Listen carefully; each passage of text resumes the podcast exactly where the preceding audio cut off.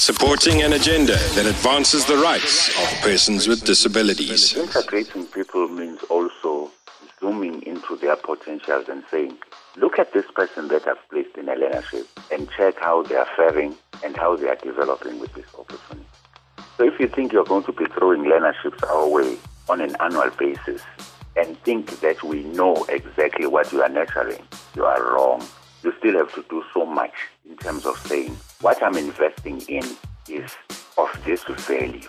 And value not only in terms of the money that you pour or resources that you pour towards that particular uh, initiative or, de- or economic development initiative, but value also in terms of how these people are receiving opportunity and allowing it to make them fly. Supporting an agenda that advances the rights of persons with disabilities.